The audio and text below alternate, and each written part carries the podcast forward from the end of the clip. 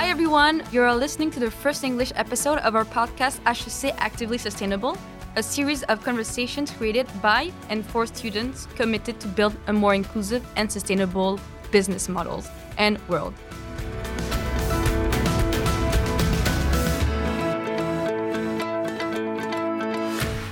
So welcome, my name is Serene. I am a member of the Sustainability Squad, and I'm pleased to be here today with Sugandha Gupta, an M B A student. So we are pleased to continue the conversation we started a few months ago around sustainable consumption. Uh, Sugandha has a lot of experience in sustainability, and she and I will try our best to demystify minimalism. Hi, Sugandha. Thank you for uh, being here. So I have one question for you. Um, Minimalism is actually a movement that we have been hearing about for the past couple of years now. It's become more and more um, a, a society phenomenon. Uh, so for you, what is uh, minimalism and what are the objectives of this movement? So thanks, Erin. I would like to start with the objectives, actually, uh, which are really uh, unclear for someone who is new to this. And if someone goes to the internet and Googles what is minimalism, they'll find all these trends going around, like the thirty-day challenge or fifty items challenge. And it really gives you an impression that they want you to go from zero to one hundred in one day, which is not possible. And a lot of people are put off by that and they don't pursue it any further. So the biggest thing I want to do today is uh, demystify that myth and like, the reality actually is that uh, it's all about keeping things that add value to your life. So just ask yourself one simple question. Is this adding any value to my life? And if it is, yes, you keep it. If not, then you don't. Okay. And so would you say that people can actually build their own notion of what minimalism is depending on their own habits, interests, and values? Definitely. In my personal experience, that's what I did. So for me, it started when uh, I was about to get married and I was packing up my stuff to move to my husband's place. And I realized how much stuff I have. And I don't even use like eighty percent of that. And you can see it in your own lives. Like you go to college, you go to office, you carry this big bag with you. But just try and notice how many times do you actually open it to bring something out of that bag and actually use it. So it's basically we have a lot of waste around us. And it's all about reducing waste. Mm-hmm. And it's not about uh, starving yourself of things. So um, these past few years, what have like what have we seen on the internet and stuff like that? Uh, it's not really what minimalism is, right? So I was wondering, how did you become one? Uh, what made you realize that you wanted to become one? Um, as I said, uh, I had uh, had to move twice. Once I when I moved from my place to my husband's place, and then when I moved from my husband's place to Canada, and both the times I realized how much stuff I have. Like, but I had started reducing in the past two years. I've reduced uh, a lot, but I would still say like I have uh, over four hundred books. So because that adds value to my life. So if someone says, why do you call yourself a minimalist when you have like four hundred books?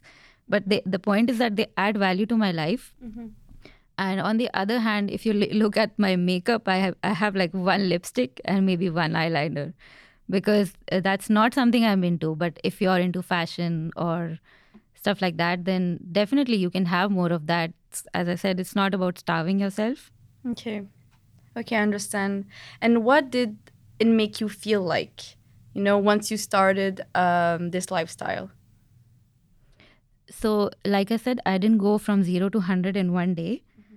I the first thing I did was I got rid of all the junk that was completely useless, and uh, it was I was just hoarding it for no reason, and uh, it gave me a a lot of mental peace, as they say that your surroundings are actually a reflection of your mind. So I felt like I decluttered not only my my space, but also my mind. So that's that kind of motivated me to go one step further. Mm-hmm. And then I started swapping stuff with my friends instead of buying new stuff that I'm not going to use for a long time. with clothes, I made like rules for myself that if I have fifty items, like uh, I'm not I'm saying that I can't buy more. If I need to buy more, then I uh, maybe I donate or I give away, uh, sorry, I donate or I swap some stuff with other people. So the number was fifty, but it wasn't like that I, I, I don't have new clothes. Okay, I kind of get it. No, no, I kind of get it. Like, it, it's kind of, uh, like, it's not really, like, you set, uh, you set, you set up your own rules, but uh, you can actually, like, it depends on your, on your needs, right? On your wants. If, uh, well, the whole point is to reduce waste.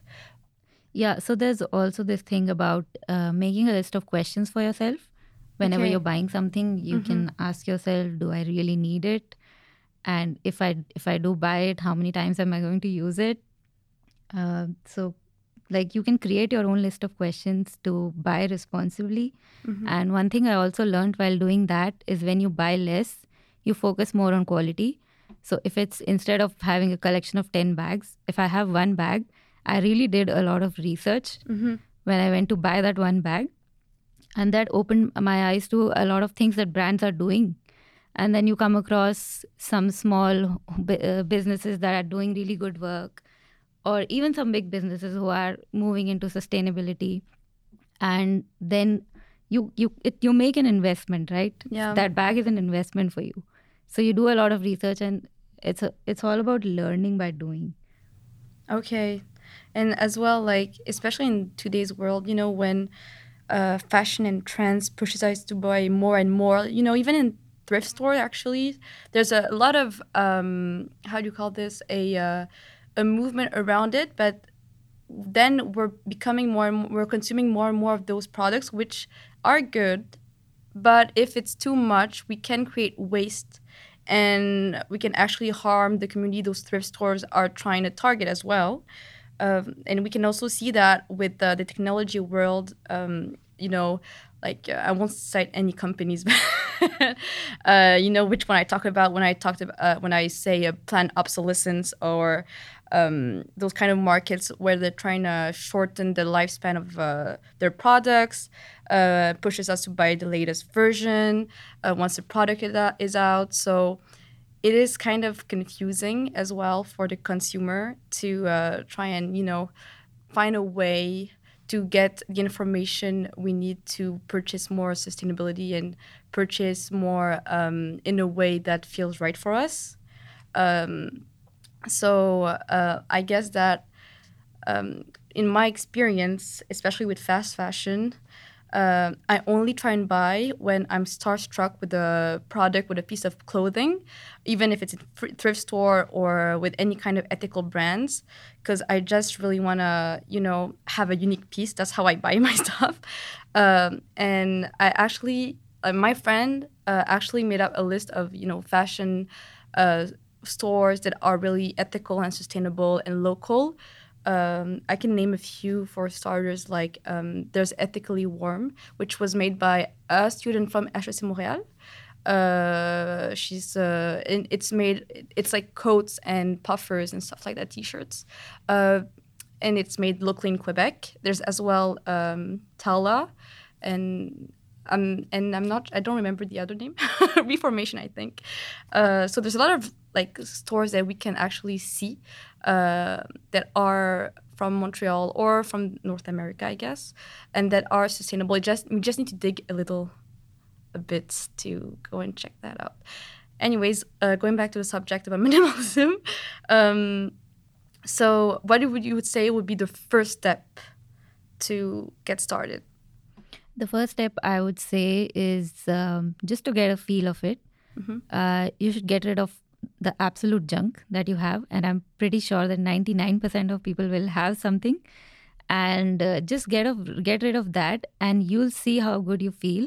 Mm. And it'll also give you some mental peace, and uh, that's how you will be motivated to go further with this. Mm-hmm. I would say that's a good way, good place to start. Yeah, especially if you have small goals, I guess you'll it will keep you motivated in the long run. It's going to be like a quick win, you know, oh yes, I, I reached that goal.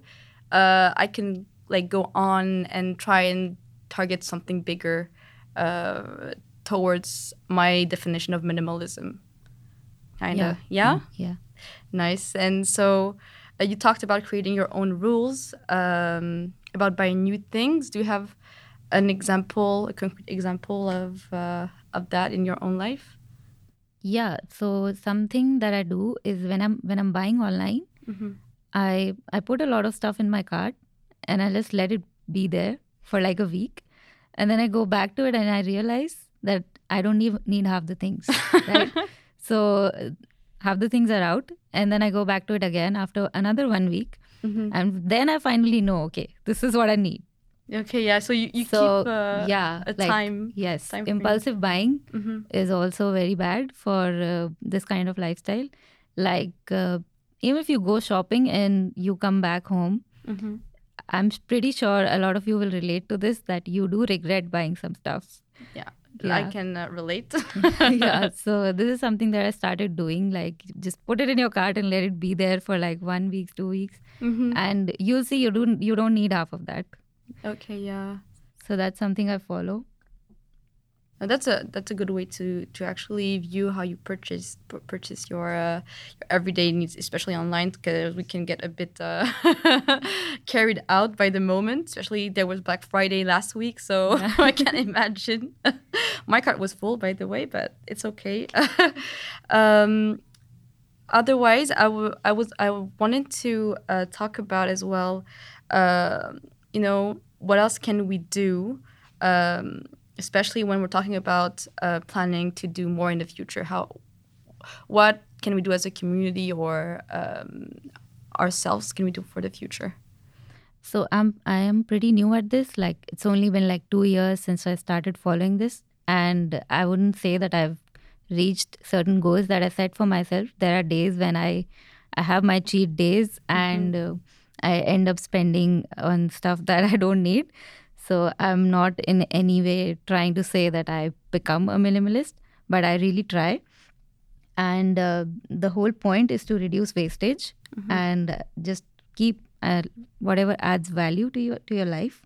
And it's uh, for for the future, I am looking at a lot of things mm-hmm. like food. So I stopped eating beef and pork because... Uh, beef and pork processing is more harmful for the environment than like chicken and eggs. I'm not saying that chicken and eggs being processed are not bad for the environment, but I'm doing my part, right? Mm-hmm. I'm trying. And then there's also digital re- decluttering, right? You can reduce your carbon footprint by doing so many things like cleaning your mailbox regularly and deleting certain apps that you don't use. Yeah, your email as well, right? Yeah, yeah. Emails. And then... Um, I, I also tried, like, during the pandemic, we had a lot of time on our hands. So I tried to make some home decor pieces with clay. Okay. Yeah. And, like, I used old clothes. I tried to make a curtain with that. So did it work? Did you liked it? Yeah, I liked it. Nice. Uh, but it's but all this is, like, really time-consuming. That's the only issue here. Mm-hmm. But it, it could be your weekend project with your kids. Yeah. And, you know, you could also teach them about sustainability while doing all this. So this, these are a few things that I'm looking forward to doing in the future when I have my own own place someday. So I love what you said about the curtains and how you can actually make that a side project with your friends or your kids. Uh, and I just want to highlight like the main points of our podcast today for a bit of a conclusion. So um, first of all, it's important to um, not follow trends and uh, on, about minimalism. Uh, try and create your own brand brand based on your values and interests, um, especially uh, because you want it to be in, long, in the long run to stay um, so that you, actually your new habit works, and set small goals as well to be able to maintain your motivation. Um, do you have any kind of resources uh, uh, for like newbies that wants to to kind of try and get the movement uh, better? So uh, when I did my research, like uh, I found all, all these trends and stuff, which I also didn't follow. So I wouldn't recommend anyone to go there. But there is one documentary on Netflix that you can watch just to get a feel of it.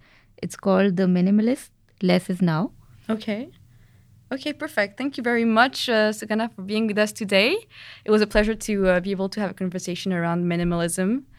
Um, and thank you guys for listening. Have a great day, and we'll see you soon.